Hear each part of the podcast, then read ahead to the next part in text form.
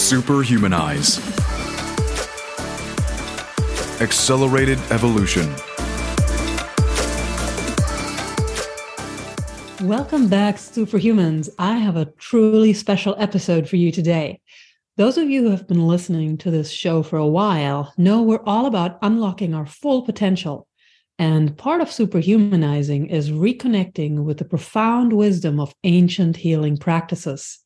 Today, we're going to dive deep into adaptogens, the plants and mushrooms that have been used around the world for thousands of years that can help us regulate our system and adapt and respond to stressors, be they mental or physical. I believe the present time, where so many of us are dealing with stress or chronic or infectious diseases, is the perfect time to learn about and integrate adaptogens into our daily practice. And I have two leading experts on adaptogens joining us today. Tero Isokauppila is a best-selling author and the founder of Four Sigmatic, the eight-figure functional foods company that has become synonymous with making health delicious and easy. His roots are in Finland, where he grew up on his family's 13th generation farm, and he has a degree in chemistry, business, and a certificate in plant-based nutrition at Cornell University. Tero is also the author of Healing Mushrooms and Santa Sold Shrooms, a children's book for adults about the magical origins of Santa Claus. Danielle Ryan Broida is a registered herbalist of the American Herbalists Guild, certified holistic nutritionist, and head of education and innovation at Four Sigmatic.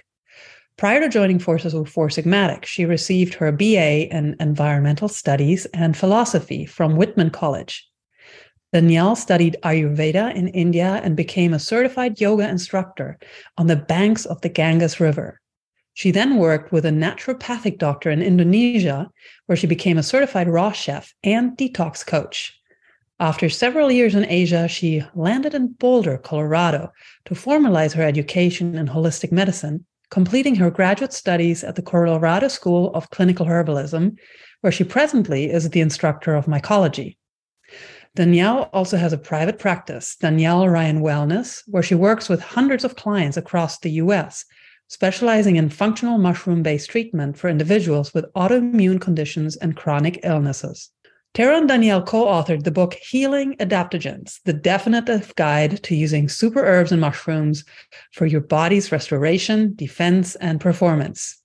In this interview, Danielle and Tero share what an adaptogen is, some of the world's most healing adaptogens and how to use them, and how adaptogens found their way from traditional systems of medicine into modern times.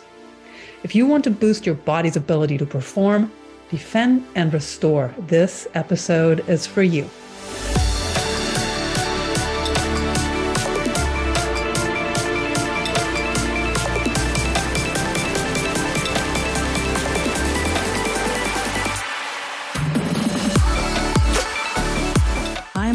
Summer, and I have passionately dedicated the last 12 years of my life to creating the ultimate human experience mentally, physically, and spiritually based on the most powerful ancient teachings and cutting edge modern discoveries and technologies. The Superhumanized podcast is a show committed to sharing what I have learned from the world's leading experts in order to help you achieve your full potential and create your best life ever.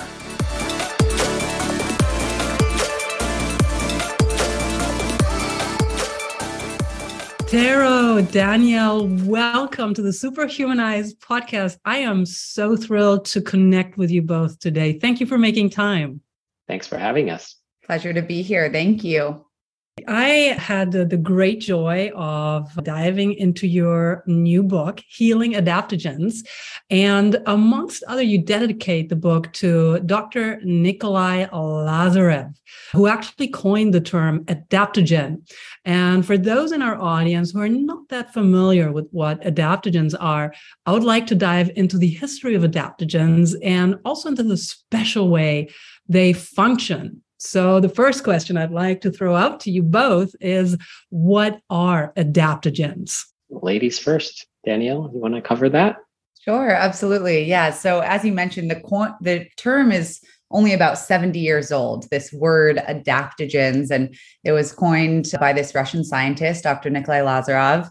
And it comes from the Latin word to fit or to adjust. And so The Spark Notes is these are a group of super herbs and functional mushrooms. We cover 21 of them in our new book, but there's about 30 right now identified, and there may be more as time goes on that help our body adapt to different stressors. And we can get into the nitty gritty about there's really three key components that define a species as an adaptogen.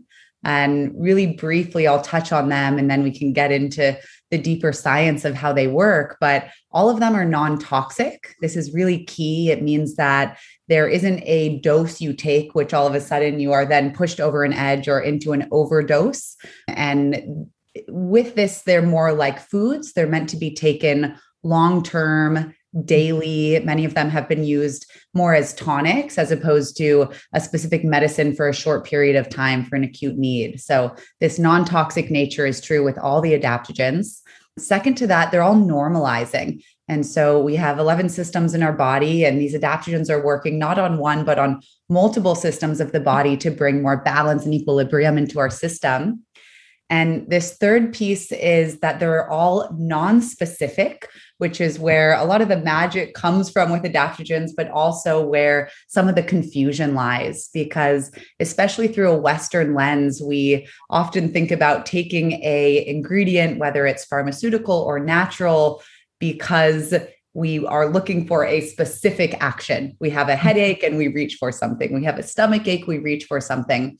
And the non-specific nature of adaptogens means that every body that ingests that herb or mushroom will have a slightly different experience based on the state of their body. So, this might mean you may feel a little more energized, a little more relaxed. Your immune system might be more stimulated, or it might be suppressive to keep us in this adaptation equilibrium state of vitality. And there's many of them right? They're all different and unique but these three key things the non-toxicity the normalization and the non-specificity are what tie them all together in this umbrella category of adaptogens.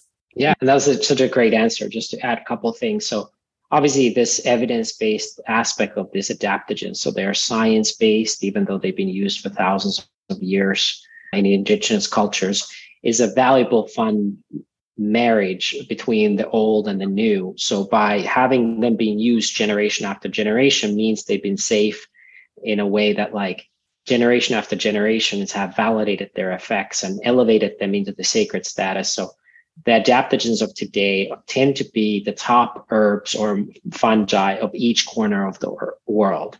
So, in the group of adaptogens, there's one from each part of the world at different ecosystems from the rainforest to the tundra and to the top of the mountains to a Scandinavian forest. And then they also tend to be the best of the best in each kind of these large fungal and plant uh, families. So they tend to be the most nutrient dense version of a family that otherwise has other medicinal purposes as well. You don't have to sacrifice between the new and the old when you take adaptogens and the holistic and the Western in a way.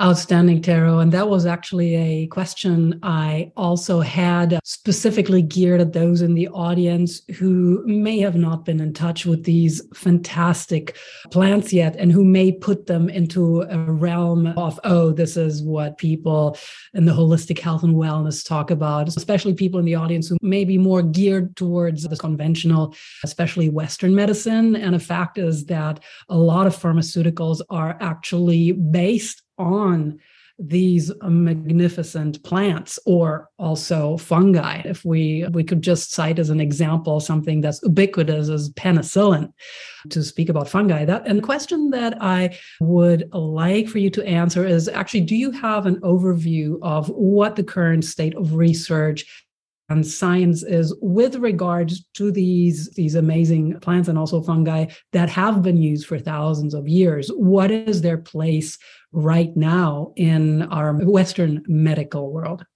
I can answer that first. So to write this latest book danielle and i went through over a thousand research papers on to figure out where they stand from a science point of view.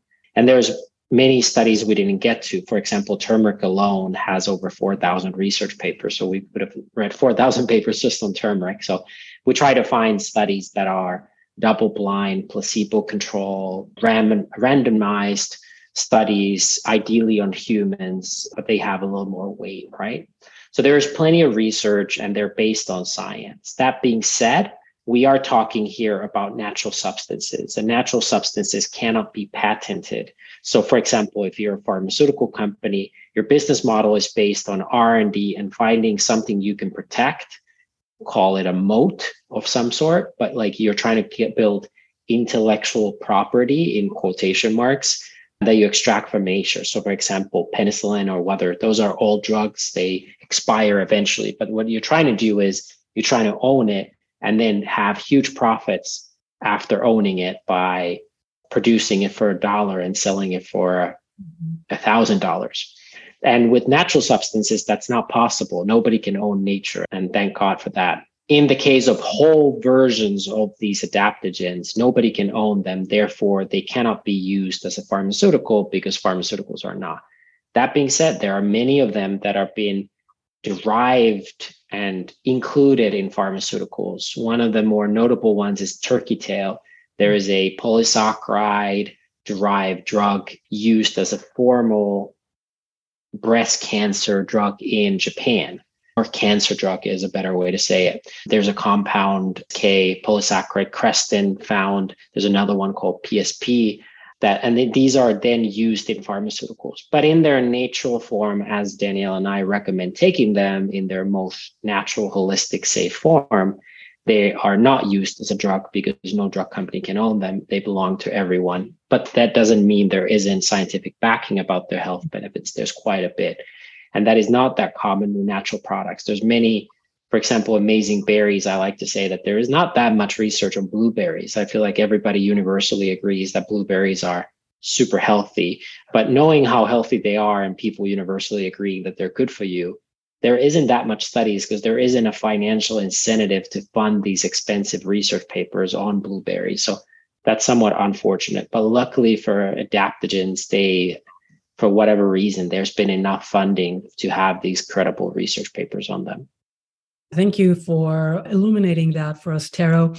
And I personally am on the same page as you and Danielle are. Adaptogens and these natural compounds have been a part of my life and my healing journey for many years now. And I cannot recommend them highly enough whenever somebody asks me about what my routine is. I do often, though, encounter people who have just been mired in this model that, especially here in, in the West, is superimposed on everybody, and people are just confused. And so I like to give them kind of and connect uh, the two worlds and show them that they actually also intersect. Uh, a lot of people then find it easier to open up to these fantastic healing compounds and modalities that the three of us are aware of, and that, of course, are your lives. You mentioned before, a lot of these adaptogens have actually been used for thousands of years by indigenous cultures around the globe, depending where an actual plant originates from. Do you have any knowledge about how these indigenous cultures would have come to learn and uh, about these compounds and how they work with? I read a really fascinating book by Jeremy Narby, The Cosmic Serpent. This gentleman actually went into the rainforests of the Amazon and um, was in community with the indigenous people and healers there. And what they basically shared with him was that the plants actually communicated what they were about to him, which for him coming from the West first was completely foreign. And then he went through an entire journey of learning where he came to know, all right, this is just part of how it is in the world. And there are things that we just cannot grasp when we come in with a Western mind.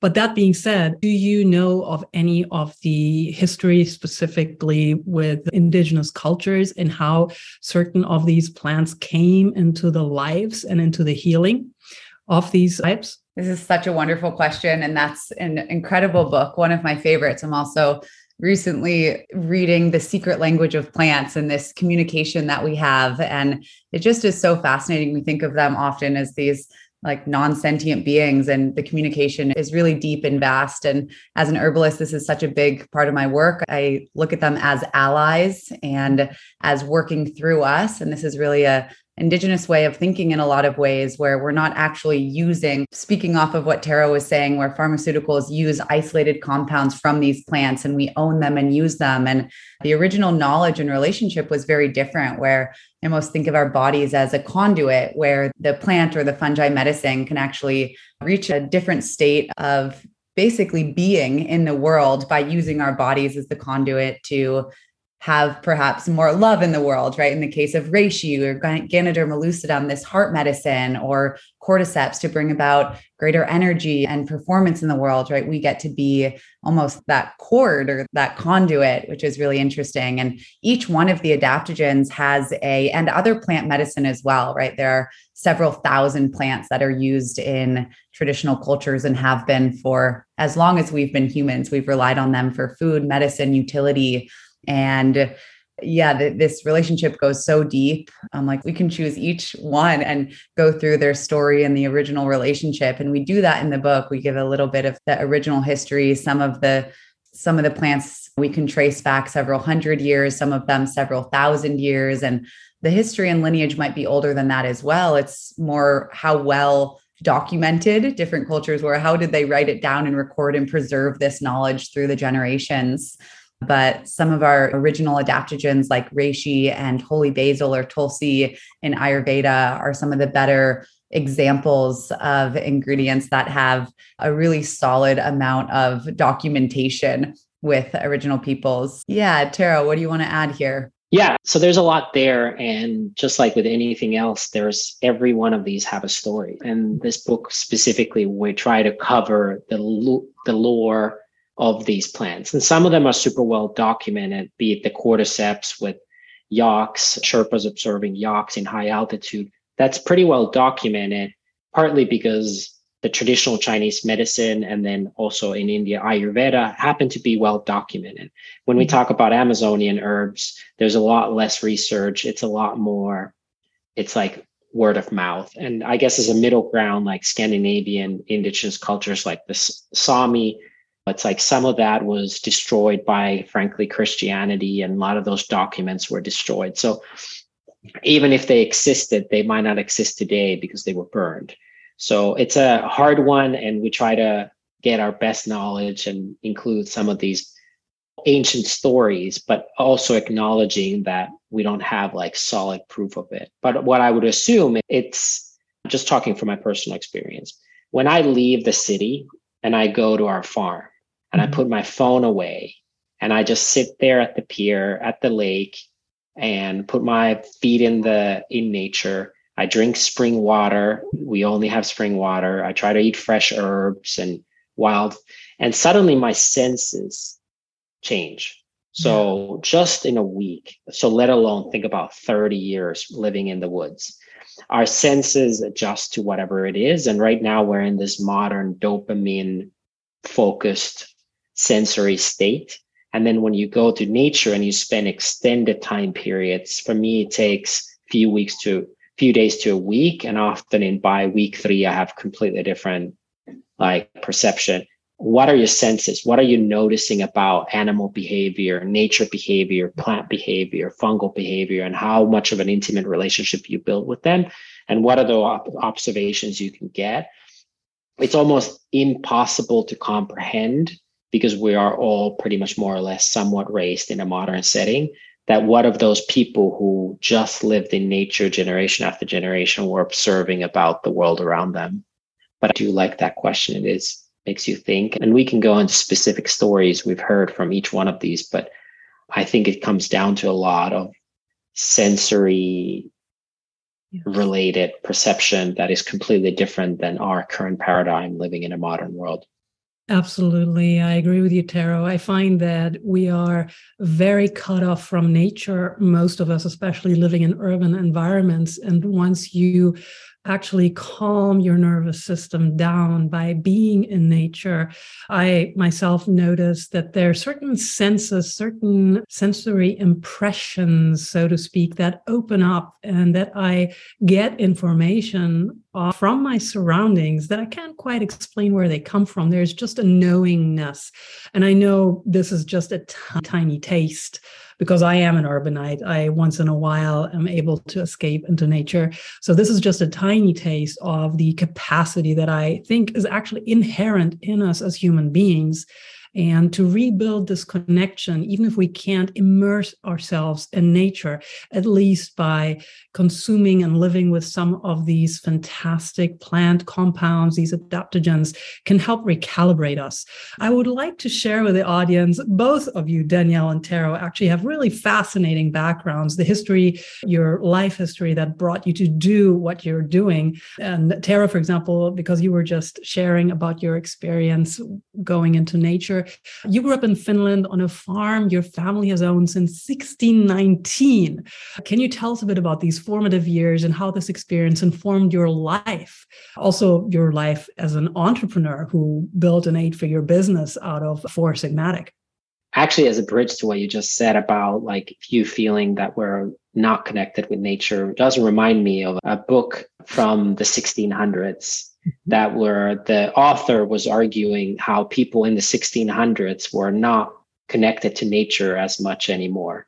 So mm-hmm. I feel like this com- complaint about us not being connected to nature existed before industrial revolution when we were still living in like villages and had primitive tools but we were still living in communities and farming versus living purely as a forager or hunter gatherer but anyway, that was a sidetrack to my history. So I grew up in Finland, a few hours north from Helsinki by car, and a farm that has been with our family, like you said, for many generations. I think what reflecting back on my formative years, as you called it, I think a couple of things come to mind. First of all, it didn't feel that different. Mm-hmm. It's funny is if you would talk to someone even more primitive, somebody in Papua New Guinea or someone living in a tribe, that is their reality. So as a mm-hmm. child, I think to a pretty far into my teens, maybe in late teens, early 20s, you come to realize that maybe your reality is not the reality for others or even reality to yourself.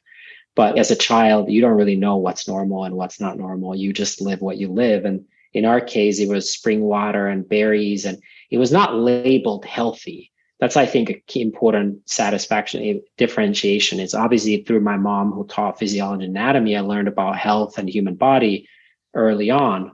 But a lot of things we did were not labeled as healthy. They were just things you did, be it a sauna and cold plunge and berries and mushrooms.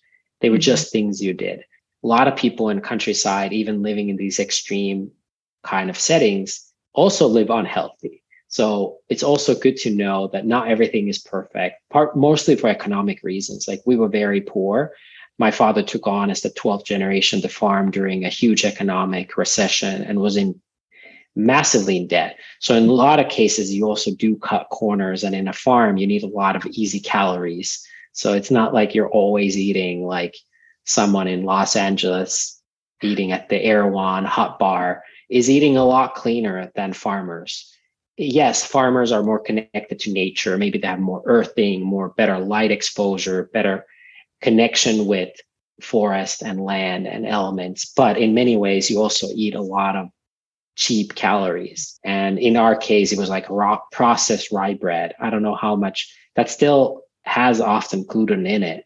So it's not perfect food, but it was like dark rye bread was the thing you ate every day, two, three days times a day. Mm-hmm. And I think so what I would get out of it is even if you grew up in an extreme environment of anything, you probably don't realize that it's extreme until later. And then secondly, a lot of people have this romantic view of growing up in a farm and drinking spring water and eating berries, but it's a lot of hard work and it's not perfect. And a lot of people, farmers are not healthy, mostly because they're economically in a place where they in in certain ways can live healthy because of the farm, but in other ways they don't have the luxury to take care of their bodies. And a lot of mm. farmers have back pain and cardiac things and this and that. It's not perfect.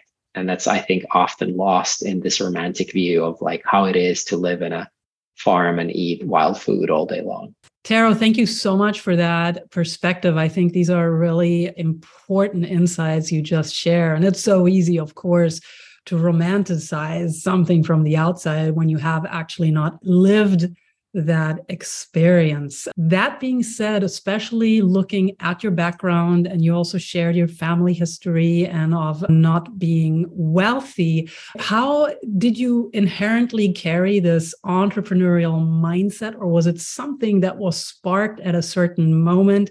Because again, I just mentioned it, you built an incredible brand with Four Sigmatic that has very successful internationally. And not only a brand of products but actually a lifestyle including your books and many other things you do. So how did this how did you actually become the entrepreneur you are today? Yeah i knew early on that i would want to have my own company for a few reasons partly because i was probably like unhirable in many ways so it's like, if you didn't bet on yourself who else would hire you Secondly, I've always felt like working hard was like part of our DNA. At the farm, you work really hard and like you work insane hours.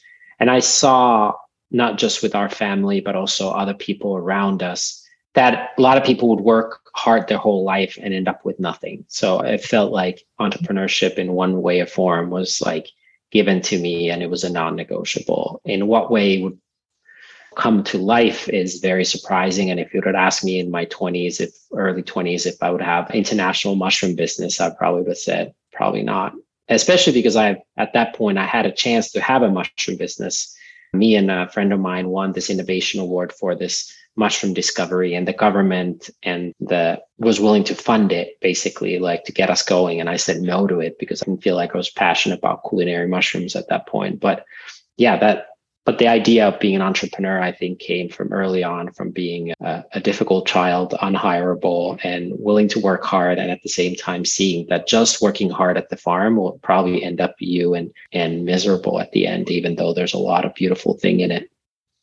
I think that's quite remarkable and speaks to your capacity to think and function outside of the box. Because for so many of us, once we are born into and grow up into a certain paradigm, it's very hard to see any possibilities and any potential outside of that and we just stick to what we know which is also something our brain likes to do because what we know is quote safe and will facilitate our survival whereas any change is a potential threat so kudos to you that is truly inspiring Tero and uh, you also have a really intriguing background. You're an herbalist. You are also an educator for herbs. You actually also are a certified yoga teacher and taught yoga at the Ganges River.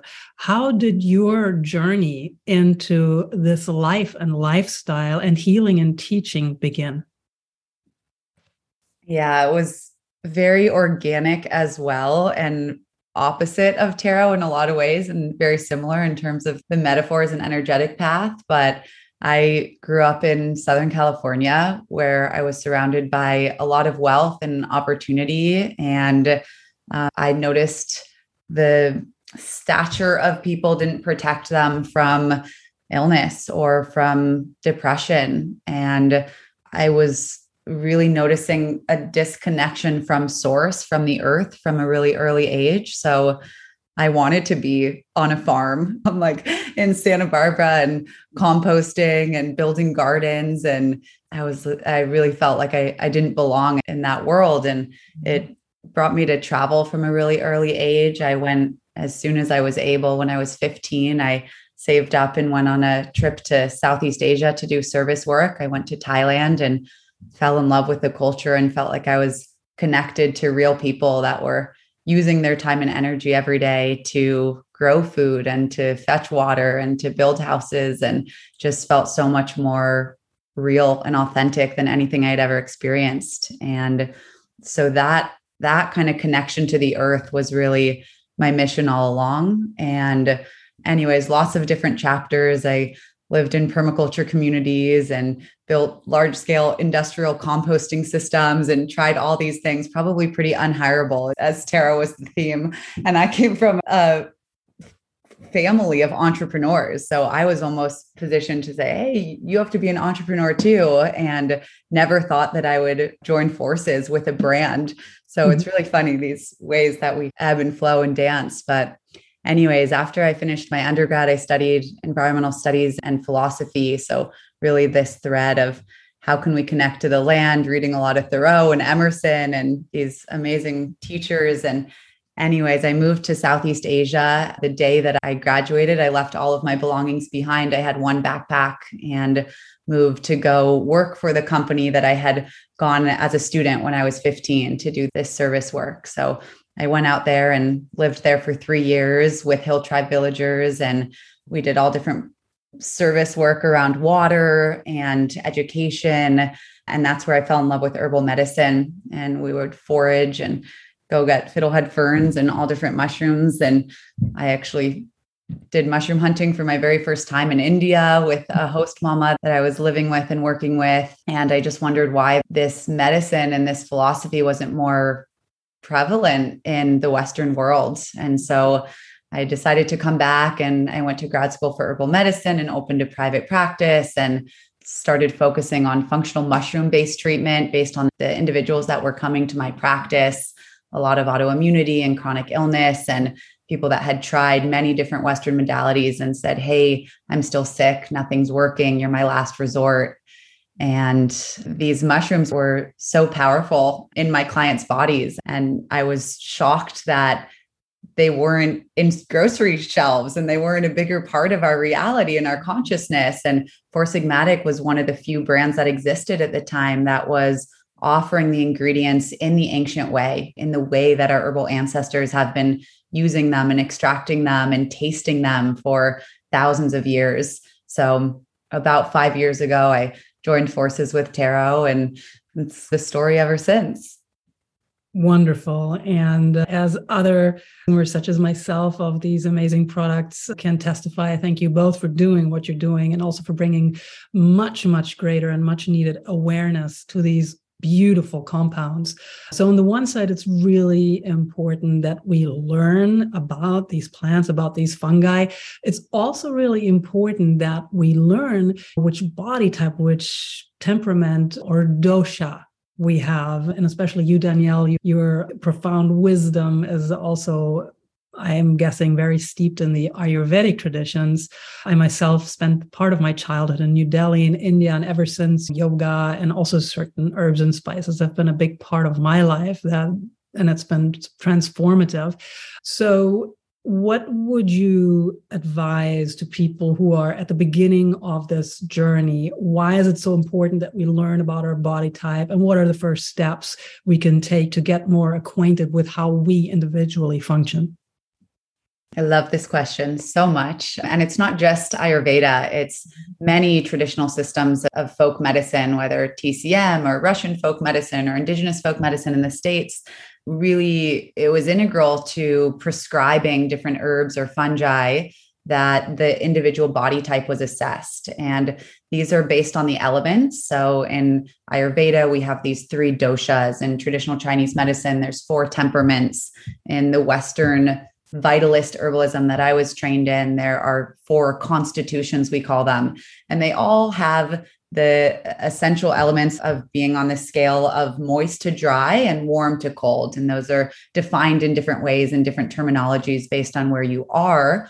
But each of us are bio individual. Like we each have a unique profile that we come to the world in, and that where we're living and our lifestyle practices, what we're eating, this can change our constitution. So if you live at sea level, you may naturally have a more moist temperament or constitution. If you live at high elevation in the mountains, you'll be more dry.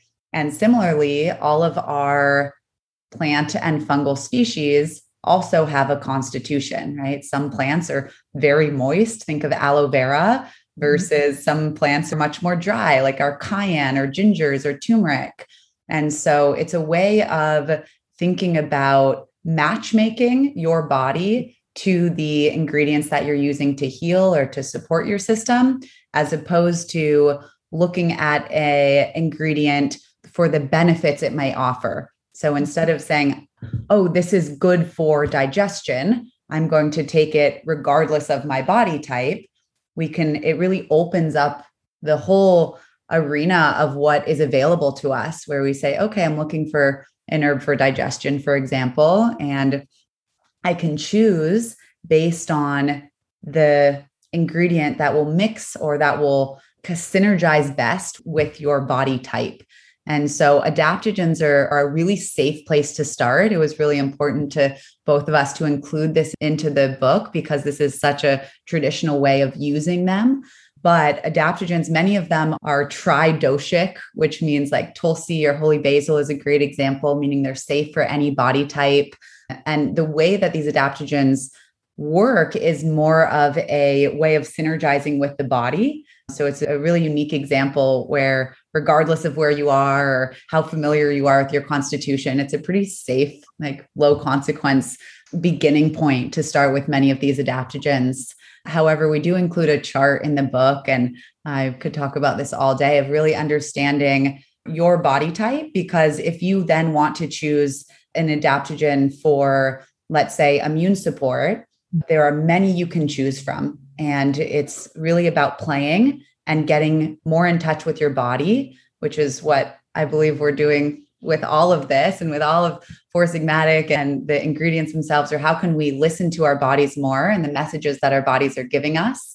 And by choosing different ingredients and experimenting and playing, we begin to become familiar with how these work in our body, how our bodies are shifting, and we have options and plethora of what which ones we can choose that synergize both best with our body types at different periods of our life and seasons as well.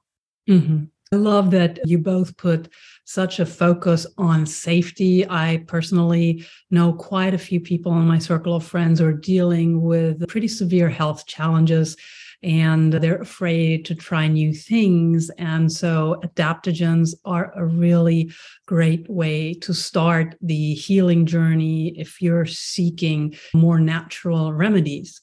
And in your book, you, as you mentioned, you talk about 21 essential adaptogens and you also put them in different categories. Can you tell us a little more about what these categories are and maybe name one of each? Yeah, I can set the stage and maybe Danielle can comment, pick one of each one to highlight. But the challenge and the opportunity with adaptogens is the same, and is that they're very complex. They're like the supercomputers in a way assisting our bodily functions and these systems are already complex themselves and then these adaptogens are complex why I say it's the challenge is that it's very hard to explain to anyone, let alone busy Western people, mm-hmm. how do they work and what are they for? Because at the end of the day, they have this natural gas and brake effect, as we like to call it. So they have things that can include thing compounds that can increase blood circulation, making them great for energy and kind of morning, afternoon, pre-workout productivity. But they often also have these compounds that help balance our endocrine system and stress response, making them ideal for the evening, right? So a lot of people want prescriptive guidance, but at the same time, these are not prescriptive things. Mm-hmm. So for the book, we approached it differently. We wanted to meet the reader halfway and give prescriptive information, not honoring their true potential, right? So we looked at the situation through the lens of stress, because the, mm-hmm. the simple definition of adaptogens is that there are these natural compounds that help you combat stress, right? That's the simple way of describing them. So you can split your interaction with stress into three phases the phase of preparing for stress, which is what we call the defend. Mm-hmm. And then you perform under stress. And then you finally restore from stress. So we try to put these 21 adaptogens. Would I most take them to prepare me for stress? Would I most take them during stress? Would I most take them to recover and restore from stress? And that kind of also helped us guide us through the body systems because when you're preparing yourself to stress, you want to focus on gut health, immunity, skin and mm-hmm. skin is tied to immunity by the way. It's not just aesthetic. And then if you're under stress you're mostly focused on physical and mental performance. And then if you're trying to restore you're trying to think about recovery and mood but also longevity and with the wear and tear so to say. So that kind of put us into three phases and each phase has two kind of subgroups. So there's six combined two in each three of the phases. So i don't know if Danielle you want to pick some of your favorites for each one. The favorites change every day, but that was a great way of explaining how we're, yeah, exactly trying to meet readers where they're at. There's this thousand year old history. And then the way that we view things is no, I'm looking for something for my immune system or for my skin or to help me sleep. So we had hmm. to put those vague categories in with the caveat that there's multiple other benefits that each of these adaptogens may deliver based on your body. But within the prepare category, I'll call out one amazing ingredient, which is chaga and hmm. Inonotus obliquus. It's a functional mushroom that has a deep lineage in Scandinavian culture where Tero's from. And it's among the most antioxidant rich foods on the planet. So we talk about this combination of gut health, of immune health, of skin. Antioxidants are a really great way to think about how those are all interacting. And the, the huge load of antioxidants is supporting all three of these systems simultaneously. Chaga has a really incredible history used as a coffee alternative or substitute. It has this great bitter, earthy, dark flavor. It also contains melanin. So amazing for skin health. I used it in private practice and formulations for a lot of skin formulas from the inside out. So really wonderful prepare. So rather than I'm in an acute stress situation as a long-term, almost preventative way to support your gut health and these critical kind of root-based systems of our body before we necessarily need to think about them. So as this daily tonic. In the perform category, we broke this into brain and body. So when we think of performance, you can think of cognitive health or more of the physical endurance. So I'll briefly call out two functional mushrooms here, then maybe pull in a plant for the third category. But with the brain and the think component in performance when you're under that acute stress, we often call on lion's mane. This is a very popular functional mushroom because of the nootropic activity that it delivers. It has a really unique ability to, these two compounds within it can actually cross our blood brain barrier and activate what's called nerve growth factor, NGF. So, really, it's has a benefit to nerves throughout the body, but specifically within the brain. And I think of it more like a light bulb activating our body's ability to connect neurons and we experience focus and support with memory. In the performance category, Tero briefly touched on cordyceps earlier, this really wild little fungus that grows off of insects high in the Himalayan mountains. And uh, when we think about where these ingredients come from, it gives us a lot of information about what they might do and benefit to our systems. And so I think about cordyceps growing above 14,000 feet elevation in the Himalayas, where the air is really thin.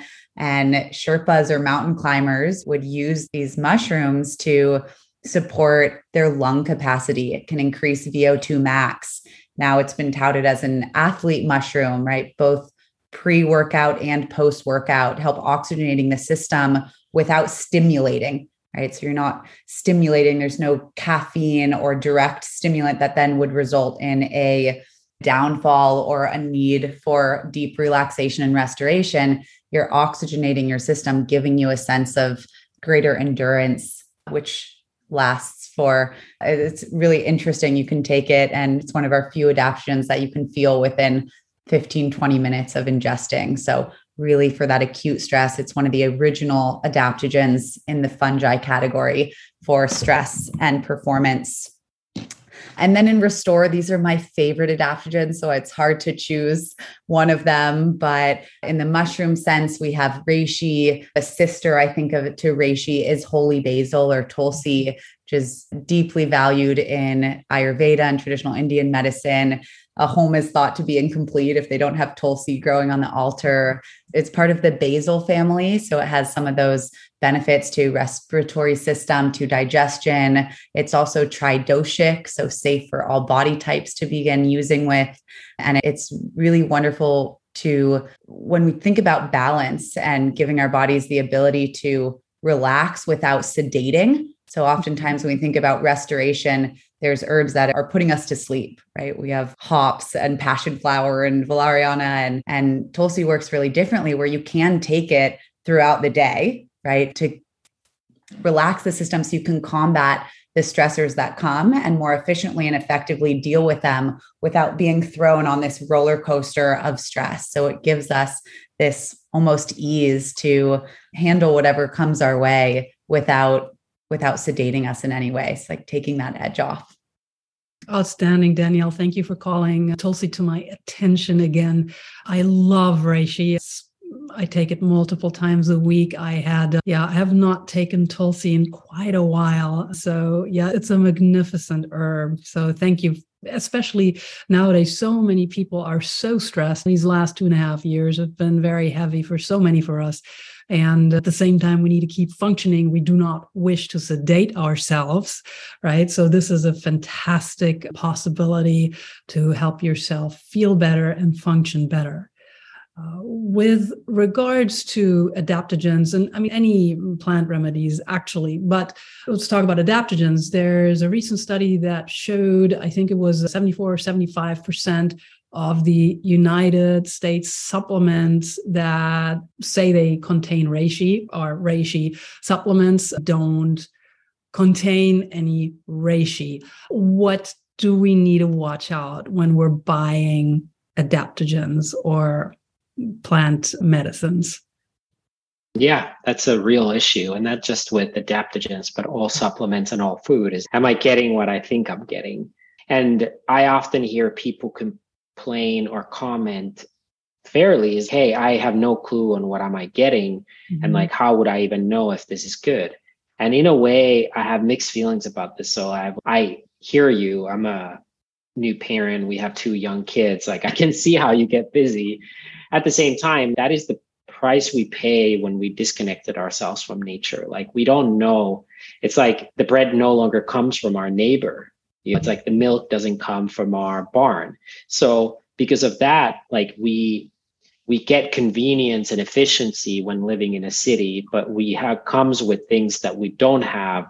And we have to therefore invest some of that time that we saved to getting to know what we get. So what can you do as a consumer?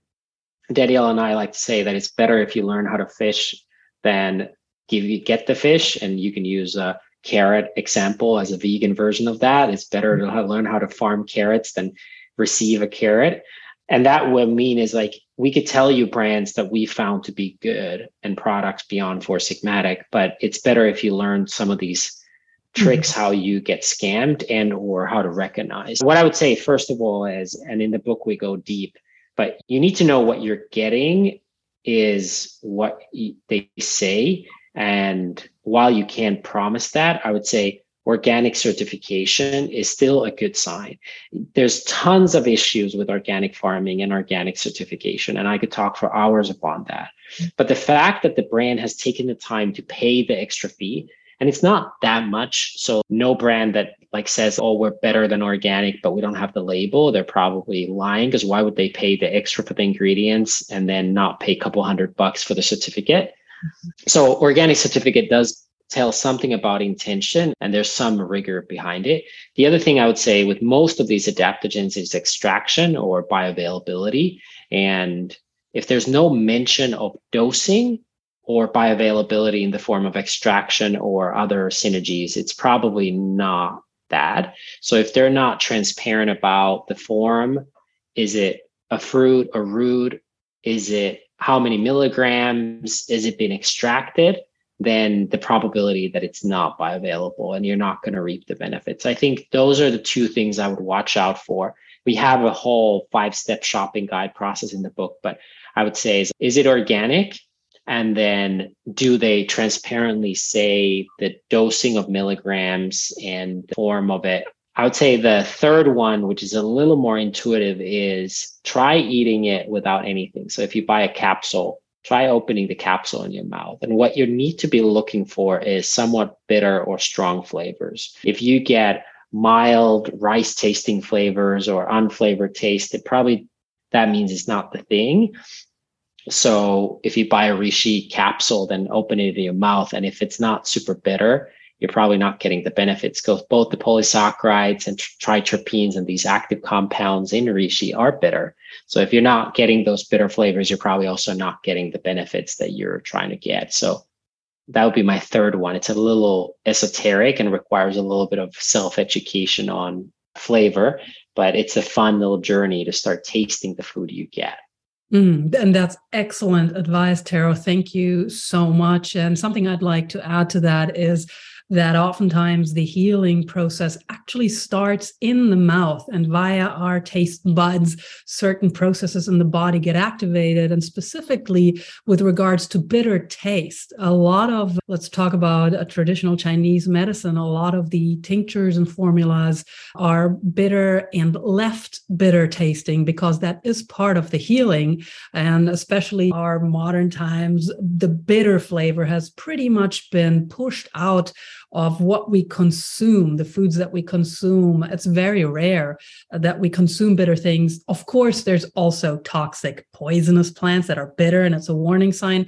However, there's a lot of plants and fungi that are bitter that are actually beneficial to us. So I for example, try when I can. Capsules, of course, are so practical. They're fantastic, especially when traveling. But I do try to either mix the powders into a smoothie or a superfood coffee, or I try to take tinctures from brands that are really high integrity and try to give my body the opportunity to experience this the healing, the optimization from start with getting the flavor in your mouth to end as it assimilates the actives via digestion. Yeah, that's a great point. You're spot on. And we've definitely removed a lot of flavors from our diet and all flavors, not just the bitters, but spices. I can't encourage you to enough to consume all these flavors and, and embrace them. And some people say, I don't like bitters, they taste bad you once you start taking them you'll start craving them. So a couple examples i personally often experience is in the spring you start pounding dandelion. And i have to say that even with my experienced palate the first few days are not my favorite. But then like on few days in your body's just oh i need a little bit of that. It's like telling you to embrace the medicine. The other one is out of these adaptogens i recently started taking fresh schisandra berries again extracted, but like super fresh American grown Schisandra. And I put it in water. And every now and then, every, maybe not every day, but almost every day, I'm like, oh, I'm craving for that cup of Schisandra. And, uh, and I've had that pretty much with every one of these adaptogens, but it's the one I'm having right now is maybe as a new parent again energy or something like that but like i crave that Schisandra and it's i have to say that once you take the real deal it's Schisandra has a like quite a pungent. It has all the five flavors, but it definitely has a little, quite a pungent aftertaste. Oh, yes. And I'm a huge fan of Schisandra. One of my favorite and really simple recipes is to actually mix it ratio one to one with goji berries. And I bring them to a boil in water, then let it simmer for about 20 minutes, let it cool. And then, I drink this tea, this concoction, and it actually tastes very nice. The mixture of the Schisandra with the goji, it gives us a tart, bitter, sweetish, really pleasant taste. And that's something I found to be amazing for uh, skin health, eye health, immunity. And it's a fun, easy way to take these wonderful plants into your system. And thank you for mentioning Schisandra Tero. I actually want to ask you both, tell you two, what is your current personal routine? I know for myself, the that the routine always changes depending on the time of the month, on the time of the year, whatever my my entire system may need. But what adaptogens do you both take on a very regular, maybe even daily basis? Great question. And I will preface for anyone listening, don't take what Tero and I are using and then adopt that to your life because you're your own being. So it's really about listening to your body. And this changes, right? I'm constantly this morning I had Schisandra after the sauna first thing and that's really unique to me. Usually i have something else. So really it changes by day. We have to be intuitive about everything we're putting in our body. But mm-hmm. i will say i start my day with adaptogens consistently regardless of uh, different ones that ebb and flow. I try to be consistent about one at a time for a couple weeks and then take a break tune in with my body and readjust.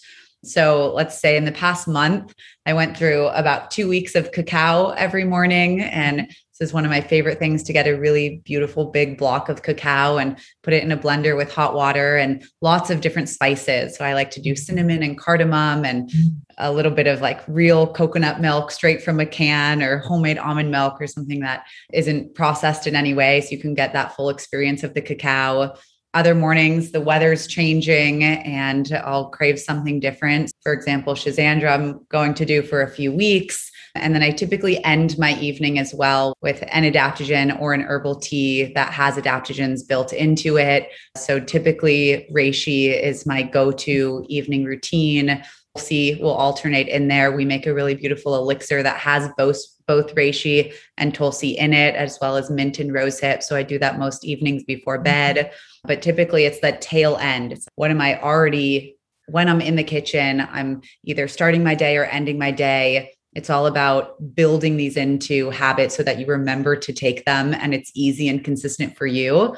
If you have a morning coffee routine, many of us do, that's a great way to add an adaptogen in every day and experiment, listen to your own body, start with something that might be calling you. The book's a really great example or a, a great guide to say, oh, yeah, this feels like something I want to start with. Build that in for a couple weeks, take a day or two off, and then see what your body's craving next and continue to listen to that. But I guess for me lately, cacao, Schisandra, reishi, and tulsi are my big four of the month. Beautiful. Thank you for sharing, Danielle. How about you, Tero?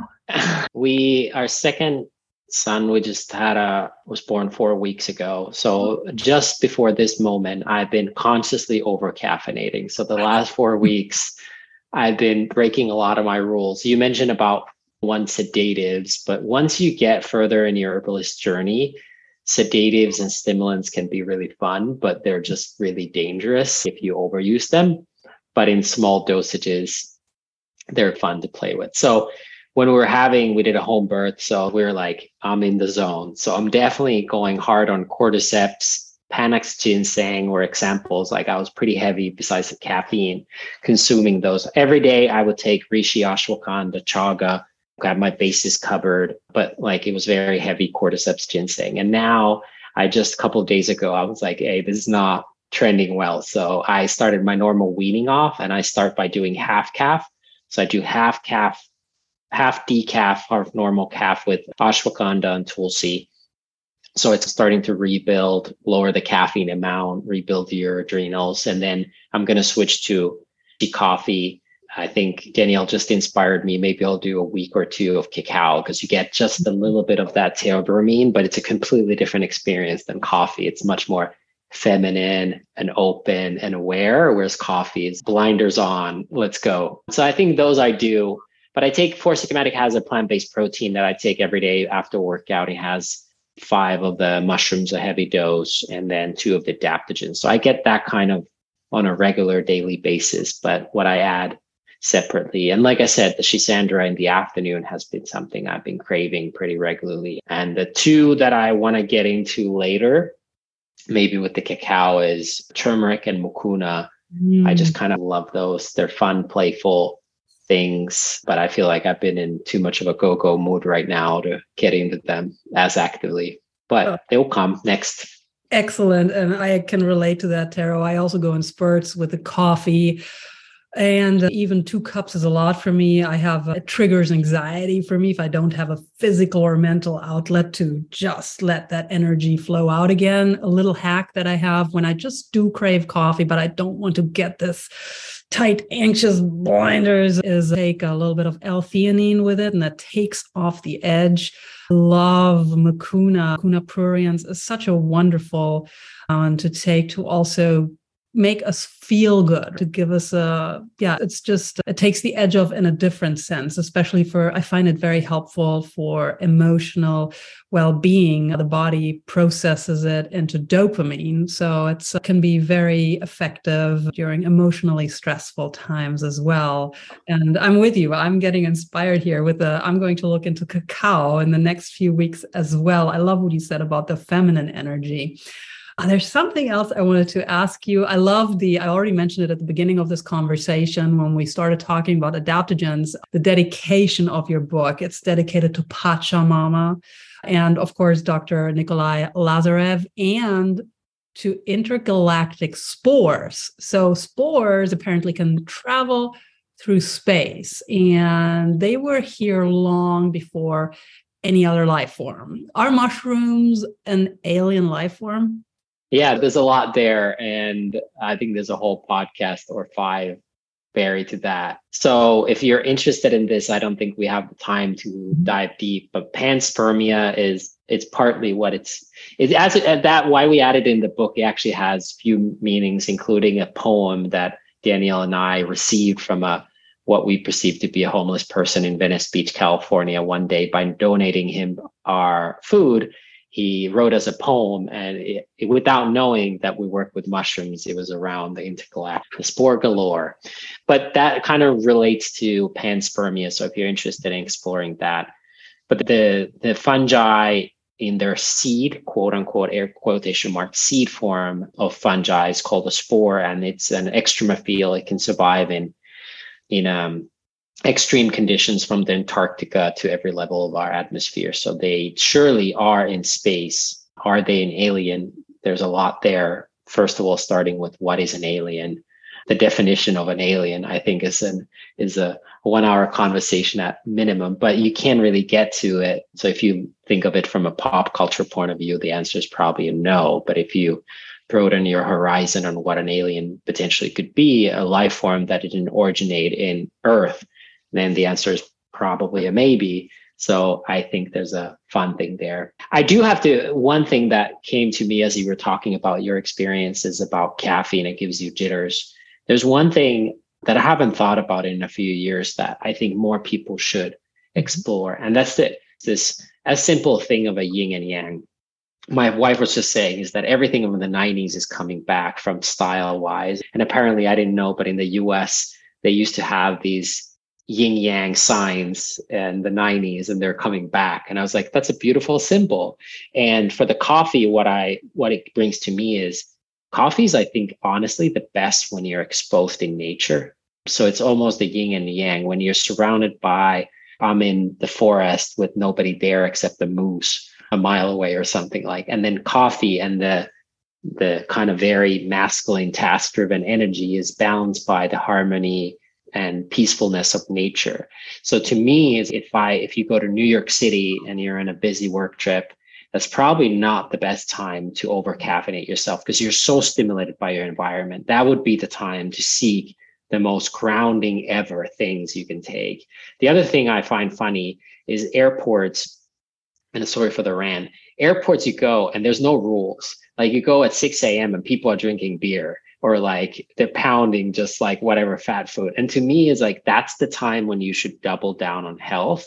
It's mm-hmm. almost like at home, you can dabble in unhealthy habits occasionally and you'll probably be fine because you're in the bacteria and environment that is less stressful. But if you go on an airplane or travel by whatever means, that's probably when you like triple your vitamin C content and you like you got to lean into some anything you know and take five times more of the herbs you love and just compound it because you're consuming you're facing a lot of stressors externally but you're also consuming a lot of nutrients including like magnesium b vitamins. The amount that you normally need is elevated quite a bit when you are traveling and i don't think people acknowledge that. So it's a little counterintuitive. So observe your environment, be it you're in a forest or you're traveling or you're busy, and almost do the opposite of what mm-hmm. you are. And you'll probably be a lot better. If you're in the forest, like you don't need to do extreme holotropic breath work. You can just goof around. But when you are in a city, you're probably starting the day with strong breath work will probably keep you more in check. That's beautiful advice, Tero. Thank you. Those are g- great things to integrate in our practices. And with that, I'd love to button up this beautiful conversation with you too with a question I ask all of my guests. And that is about the practices in their lives that have elevated their body, their mind, their spirit in any way or form. Of course, adaptogens are a big part of both of your practices, but maybe there's something else you'd like to add and share with our audience. Sure. I'll share. This has been a theme braided throughout our conversation, but regardless of where you are in the world, practicing grounding and what that means, or how I explain it, is taking your shoes off and actually connecting to the earth for a matter of minutes. And you can do it for even shorter if you bring a lot of mindful, conscious intent to it. But this is one of the most powerful ways I am with my one year old nephew often. And as soon as he's with the negative ions of the earth, it's like no matter what tantrum he's in, it will auto- automatically dissipate. And I feel a similar way if there's a lot of stress going on um, to really take my shoes off and find any little patch of earth and ground.